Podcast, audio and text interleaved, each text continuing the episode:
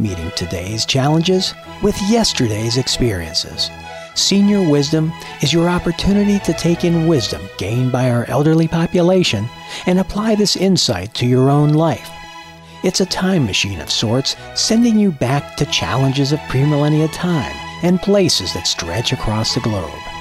Marcella Hart lives in Nevada County, California, a beautiful forested landscape in the Sierra Nevada foothills.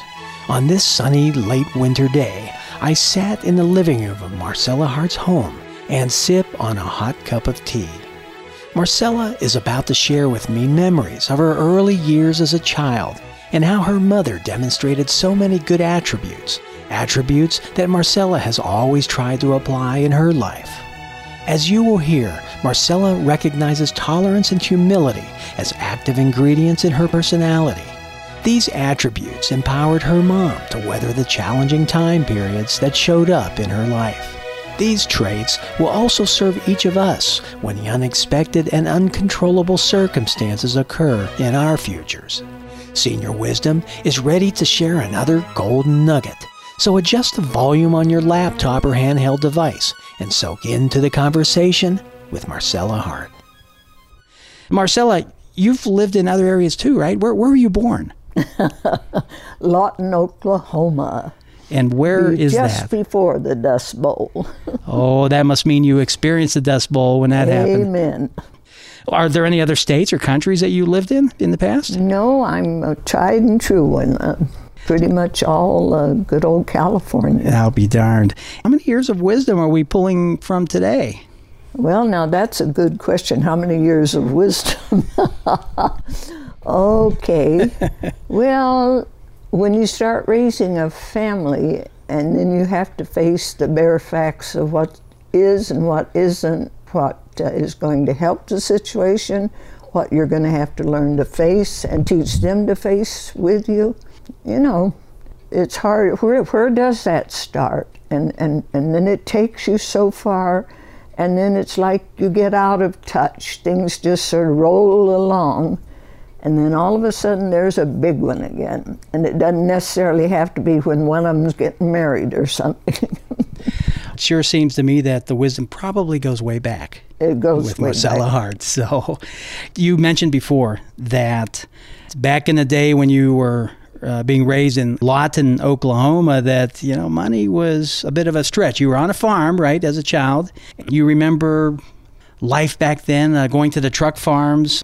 What happened? What's the truck farms? What's that whole thing all well, about? so you got to. I didn't live on the farm. I lived right on the edge of where the farms started, and the truck farm was where they're growing things that can be immediately used, and survival is the main accent, and especially as uh, the whole condition that was forming uh, in uh, Oklahoma at that time, where things to keep life going were getting thinner and thinner, such as water.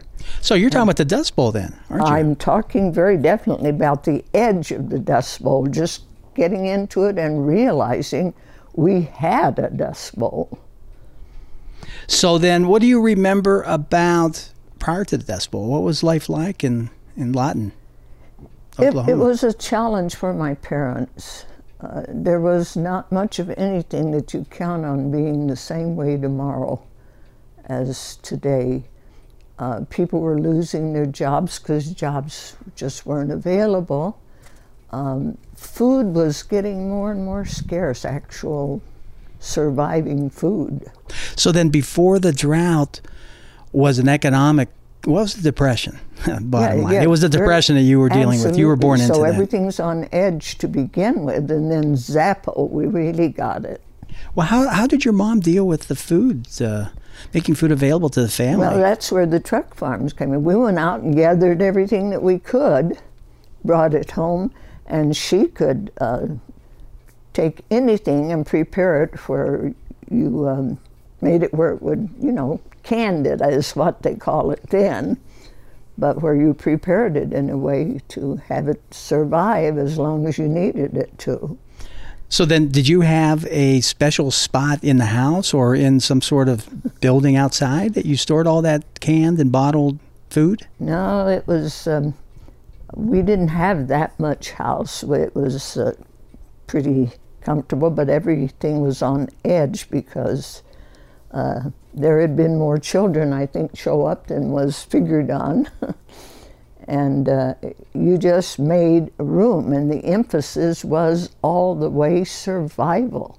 Everything that was needed to keep that being prominent was everything else did not matter that much. Well, the outcome seems to be that you probably remained pretty healthy. Your mom did a good job.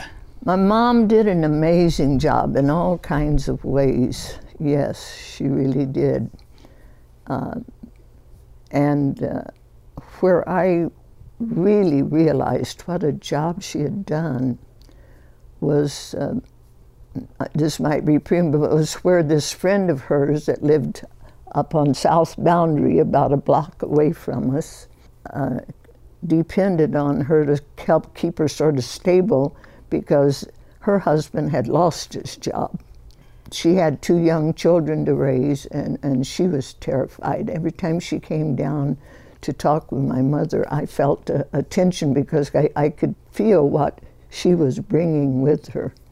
And uh, it was amazing how just the conversations with my mom, a person that was dealing with it, you know, was very vitally important. And uh, uh, my mom just did a fantastic job. Uh, it was a day where she had to can something or uh, do that, and that took priority, and we just uh, stayed out of the way because none of us were really at a place where we could be very helpful what she needed. So that was the main thing. Boy, it's canning day or whatever, whatever was there that had the priority. Bless her heart, because she did it in a way that kept life going. I mean, we were aware there was a tremendous amount of tension and and fighting to make keep you know to, uh, everything was important. It wasn't just uh, how interesting. Let's try this or let's do that for a break or something. It was all survival. What attribute did your mom? What was the golden nugget in this? I mean, she really represented a a mentor of sorts. You had mentioned once before tolerance was key during those times. I don't know. Is that what you're saying? Well, the background of her life was uh, one where she had to learn how to deal with what was in front of her. I mean, everything changed. So she had been a, a teacher and uh, actually, um, she had become engaged to this young man that was the son of a doctor. Uh, they planned their wedding. On the day that the wedding was to be, the father of the man to be said, My son deserves more than uh, this woman that's just the, uh, the child of farmers. And he yanked the son up, got him in an airplane, and took off. Oh, and your mom was left heartbroken. And my mom was left. So that was what she had to start with. And, uh, you know, it, it was like, it was amazing from what she tried to give to make everything work the way it, way it should that all of a sudden it was like the rug was yanked out from under her. And the golden nugget that you took away from seeing how your mom responded to life, what, what, how would you describe that? It, it was it, it was as if though I was receiving an education that was very rare and was really um, I wasn't at the age yet to be getting it, but it was there and was going to be there as part of, of what I was uh, meant to deal with. And it was always a big question because I thought, how? I, I was I could observe what her tolerance, her uh, working it out some way or other, and I thought, um, how how do I, with I can, even as small as I was, I saw it was something very rare and very uh, special that my mom had that I didn't see uh, in the world around me. So then, if you were to take that that uh, treasure that she brought to you and apply it today in this world, Amen. How how would you place it in the world? I mean, we're uh, sometimes it seems we're out of control yeah. in this world with so many things going on at the same time. We're we're all multitasking all the oh, time. Oh boy! And this is a pressure time. Pressure time. You know, uh, have the answer. Have it right now, and have it fit. You know everything else, and that's that's not the way I've seen that is enduring, that is um, the big need that, regardless of what facts, details, and situations are, if that quality of um, flexibility to a certain degree, instead of taking it that things are unfair for you, it's just that and we haven't really hit that in our process where we are now, in my opinion, yet. But when we do, it's going to be interesting, very interesting. Because, uh, to put it mildly, we Americans have been spoiled rotten. and I have not seen any of the trials and tribulations like what I learned to live with that have been going on at that level. I think we've done everything to distract ourselves, to uh, keep things pleasant, and that we are in control. And I feel it's going to hit very hard when it finally comes through to us.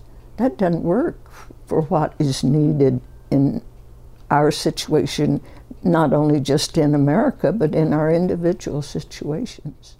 So as so as life becomes more difficult and there are ebbs and flows, and we've been at a good time all these years.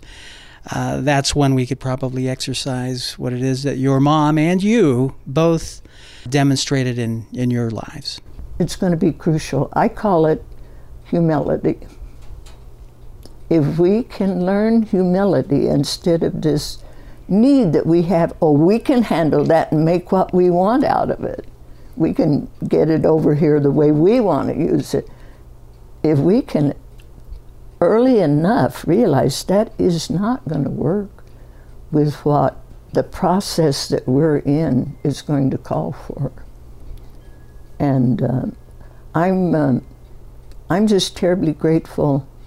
Um, you know, Steve, it's been very gratifying to me to realize, of course, you know I'm involved with the intensive journal process, to realize that that touches on just the factors that are there in the individual that are going to have to be sparked.